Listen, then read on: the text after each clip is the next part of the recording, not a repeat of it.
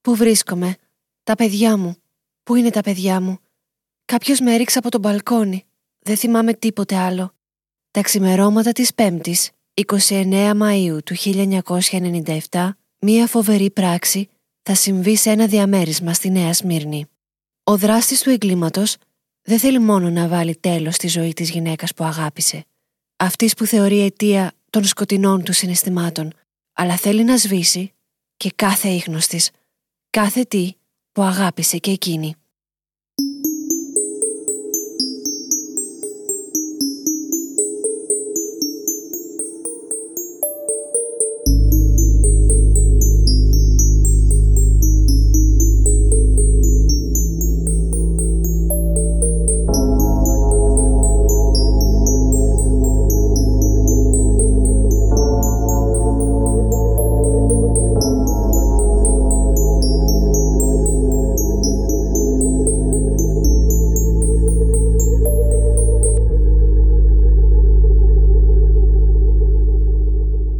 Γεια σας, είμαι η Αθηνά και σας καλωσορίζω σε άλλο ένα επεισόδιο αυτού του podcast στο οποίο σας αφηγούμε αληθινά εγκλήματα από όλη την Ελλάδα.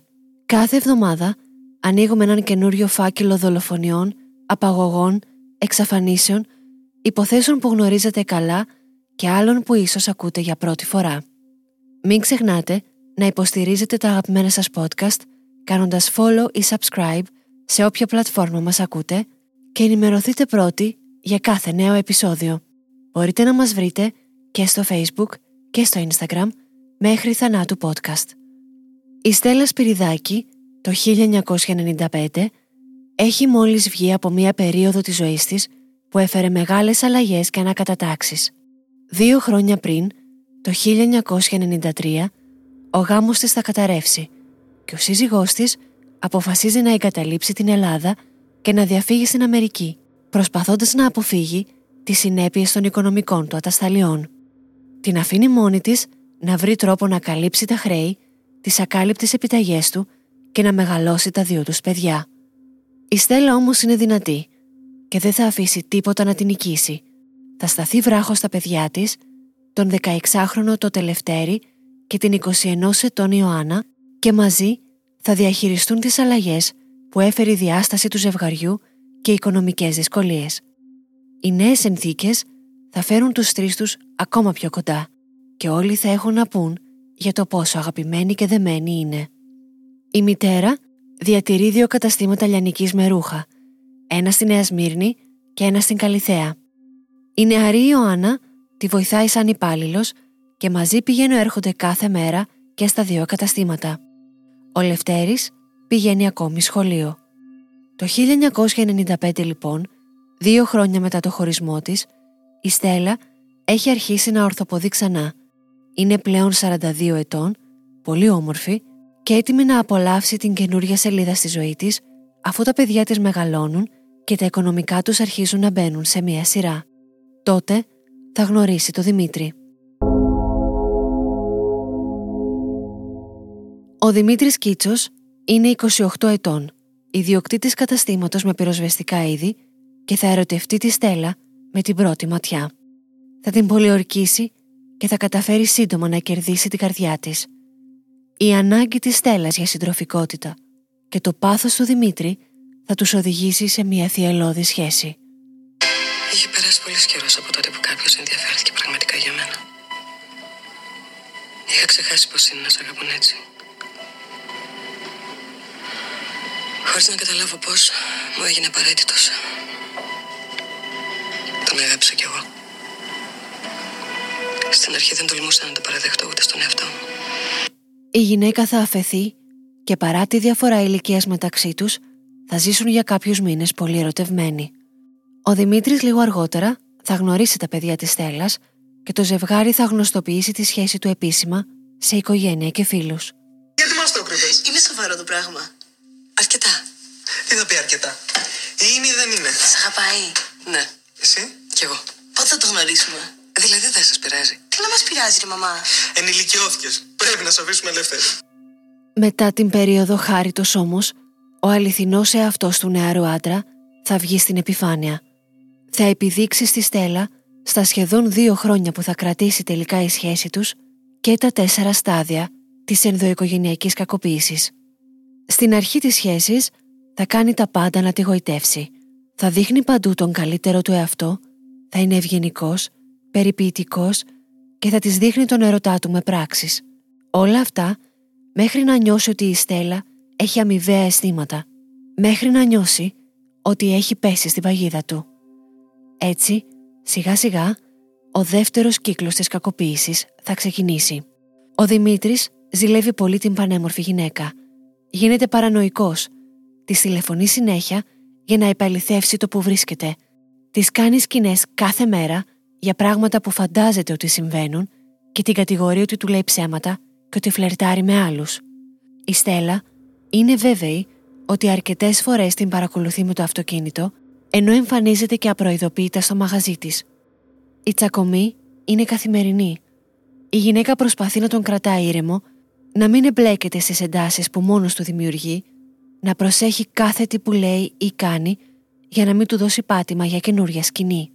Γιατί έχει γίνει ήδη θύμα της χειριστικής του συμπεριφοράς. Έχει αρχίσει να χάνει το δυναμικό της χαρακτήρα και λειτουργεί φοβισμένα και με συστολές. Όλα αυτά οδηγούν στον τρίτο κύκλο κακοποίησης. Ο θήτης, με την αίσθηση ότι έχει το θύμα του ακριβώς εκεί που θέλει, αρχίζει να πιέζει τα όρια της σχέσης τους.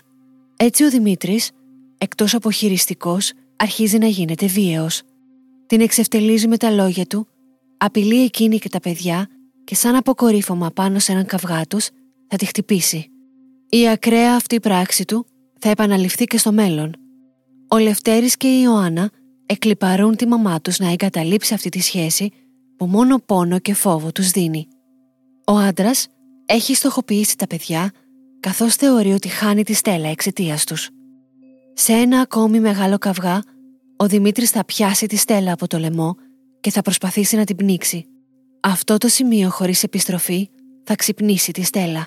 Θα καταλάβει πόσο σοβαρή είναι η κατάσταση και πόσο εκτός ελέγχου είναι ο άνθρωπος που βάζει μέσα στο σπίτι της καθημερινά. Φοβισμένη για το πόσο εκτίθεται τα παιδιά της σε αυτή την αρρωστημένη κατάσταση, η Στέλλα θα ζητήσει από τον Δημήτρη να λήξουν τη σχέση τους, πυροδοτώντας έτσι τον τέταρτο κύκλο κακοποίησης. Σε αυτή τη φάση που το θύμα ανακτά τον έλεγχο και τη δύναμή του, με την απειλή του χωρισμού, ο θήτης αλλάζει στάση. Ο Δημήτρης θα προσπαθήσει να δικαιολογήσει τη συμπεριφορά του λέγοντάς της ότι για όλα αυτά το μεγάλο πάθος του για εκείνη και θα ζητήσει χίλιες φορές συγγνώμη. Για ένα διάστημα θα δείξει ότι θέλει να ξαναγίνει ο άντρας που εκείνη ερωτεύτηκε στην αρχή. Θα προσπαθήσει να την ξανακερδίσει, δείχνοντας μεταμέλεια και δίνοντας υποσχέσεις ότι η βίαιη συμπεριφορά του δεν θα επαναληφθεί. Όμως η Στέλλα έχει σπάσει πια τα δεσμά της. Σχεδόν δύο χρόνια στο πλευρό του ήταν αρκετά για να καταλάβει ότι μαζί δεν έχουν μέλλον. Τα παιδιά της είναι η απόλυτη προτεραιότητά της και δεν θα ρισκάρει ξανά να τα πληγώσει ή να τα θέσει σε κίνδυνο. Εκείνες τις μέρες του Μαΐου του 1997 ο Δημήτρης θα τηλεφωνεί ασταμάτητα και θα ζητάει επανασύνδεση. Η 44χρονη πια Στέλλα του ζητά να μην την ξαναενοχλήσει. Εκείνος, σε μια τελευταία προσπάθεια να τη φέρει κοντά του, θα τη ζητήσει σε γάμο αλλά εκείνη θα αρνηθεί. Την 3η 27 Μαΐου θα καλέσει για άλλη μία φορά στο μαγαζί που βρίσκεται η Στέλλα παρουσία της Ιωάννας. Η γυναίκα μπροστά στην 23χρονη κόρη της που είχε πρόσφατα αραβωνιαστεί τον αγαπημένο της και θα ντυνόταν νύφη σε δύο μόλις μήνες θα δώσει τελεσίγραφο στο Δημήτρη. Η απάντησή του στο τηλέφωνο θα στείλει ρίγη τρόμου στο σώμα της. Μόνο νεκρή θα χωρίσεις από μένα. Το επόμενο βράδυ, της Τετάρτης 28 Μαΐου, οι δύο γυναίκες επιστρέφουν εξαντλημένες στο διαμέρισμα που νοικιάζουν τους τελευταίους 14 μήνες σε μια διπλοκατοικία στην οδό Πισίδίας 7 στη Νέα Σμύρνη. Ο 18χρονος Λευτέρης έχει πρόσφατα επιστρέψει από την πενταήμερη σχολική εκδρομή του με το φιλμ της φωτογραφικής του μηχανής γεμάτο χαρούμενες αναμνήσεις. Η ώρα είναι περίπου 11. Η Στέλλα και η Ιωάννα παρκάρουν το αυτοκίνητό τους και περπατάνε προς το σπίτι.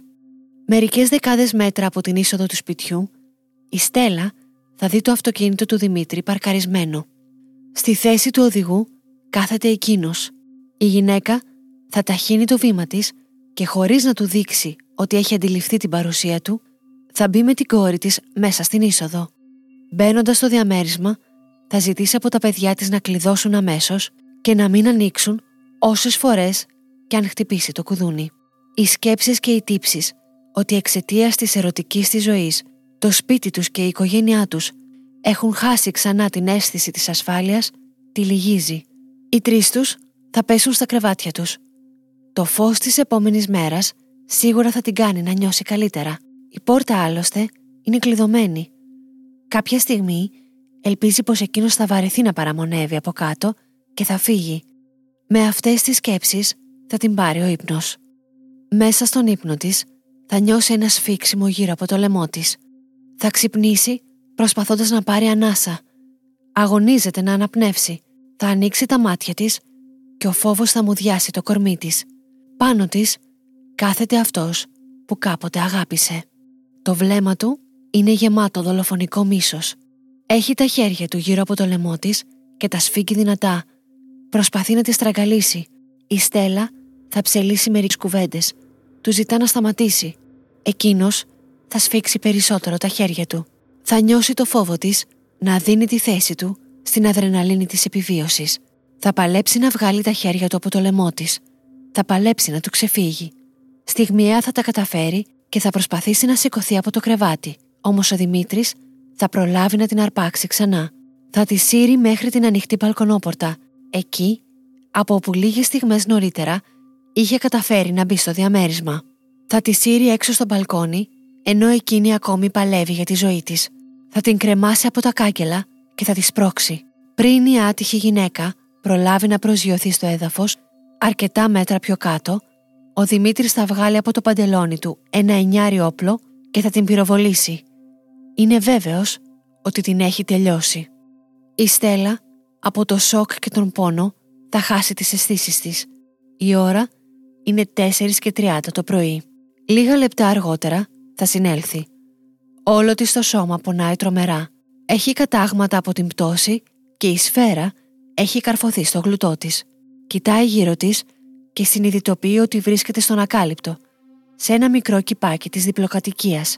Πυροβολισμοί θα ξυπνήσουν και τους ιδιοκτήτες.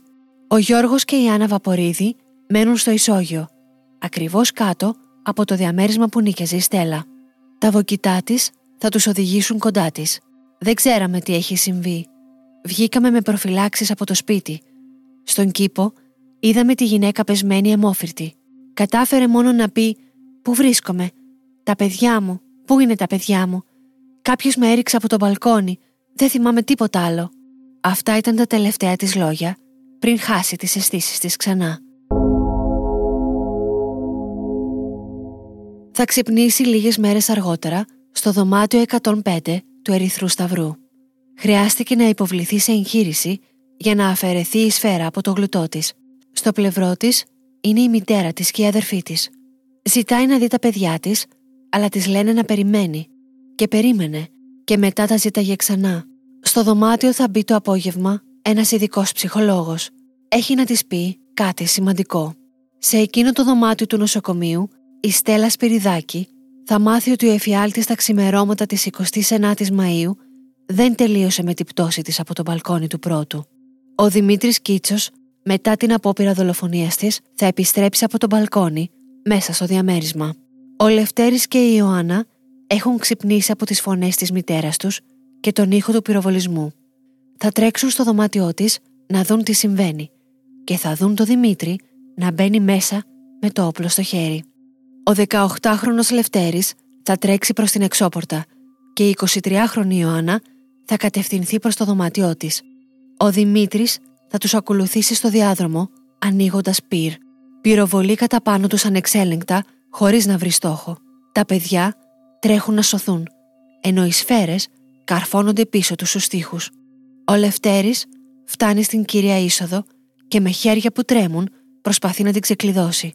Το προηγούμενο βράδυ είχε κλειδώσει για να κρατήσει το θήτη τους απ' έξω. Τώρα προσπαθούσε να ανοίξει γιατί ο θήτης ήταν μέσα. Ο Δημήτρης τον προλαβαίνει πριν καταφέρει να δραπετεύσει και θα τον πυροβολήσει από πίσω στο κεφάλι, σκοτώνοντάς τον ακαριέα. Ο δολοφόνος θα γυρίσει και θα κατευθυνθεί προς το δωμάτιο της Ιωάννας. Η κοπέλα έχει καταφύγει εκεί και έχει εγκλωβιστεί χωρίς διέξοδο. Εκείνος θα μπει μέσα, θα τη στοχεύσει και θα την πυροβολήσει στο ύψος του σαγονιού, σκοτώνοντάς την ακαριέα. Μία στιγμή αργότερα, ο Δημήτρης θα γυρίσει το εννιάρι στο κεφάλι του και θα αυτοπυροβοληθεί. Θα καταρρεύσει πάνω στο σώμα του τελευταίου του θύματος.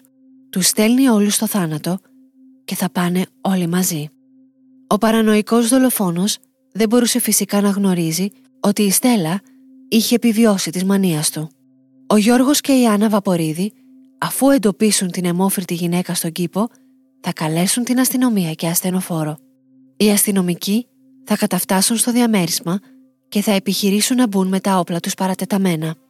Δεν γνωρίζουν αν ο δράστης της επίθεσης της Στέλλας βρίσκεται ακόμα μέσα στο χώρο. Θα σπρώξουν την πόρτα της εισόδου, αλλά έχει φρακάρει. Με φρίκι θα διαπιστώσουν πως από πίσω έχει σφινώσει το σώμα του άτυχου Λευτέρη που το εντοπίζουν μέσα στα αίματα. Προχωρώντας μέσα, θα δουν παντού στους τοίχους τρύπες από σφαίρες και κάλικες στο πάτωμα. Θα μετρήσουν 11. Ο δολοφόνος πυροβολούσε προς πάσα κατεύθυνση με τυφλό μίσος. Στο δωμάτιο της νεαρής κοπέλας θα εντοπίσουν τα άλλα δύο πτώματα. Ο πρώτος αστυνομικός που θα βγει από το διαμέρισμα θα πει «Θεέ μου φρίκι, το σπίτι είναι γεμάτο πτώματα». Τα στοιχεία της σκηνής του εγκλήματος θα μιλήσουν ξεκάθαρα στους αστυνομικούς. Ο δράστης εκείνο το βράδυ πήγε προετοιμασμένος να εκπληρώσει την απειλή του προς την 44χρονη. Από εκείνον θα χώριζε μόνο νεκρή. Έμεινε όλη τη νύχτα μέσα στο αυτοκίνητό του κάτω από το σπίτι της πρώην αγαπημένης του. Επί τουλάχιστον έξι ώρες είχε παραδοθεί στις ανεξέλεγκτες σκέψεις του στη θέση του οδηγού πεπισμένος ότι η Στέλλα δεν έχει λόγο ύπαρξης αν δεν είναι μαζί του. Ότι αν δεν είναι ενωμένη στη ζωή τότε θα είναι στο θάνατο. Λίγο πριν τις 4.30 θα πάρει το όπλο του που είχε φέρει μαζί του, θα περπατήσει ως τον ακάλυπτο και θα σκαρφαλώσει από την πέρκολα ως το μπαλκόνι του πρώτου. Θα παραβιάσει με επιτυχία την μπαλκονόπορτα του δωματίου της και θα ξεκινήσει την επίθεσή του. Η ασύλληπτη τραγωδία θα συγκλονίσει την οικογένεια, τους φίλους και την τοπική κοινωνία.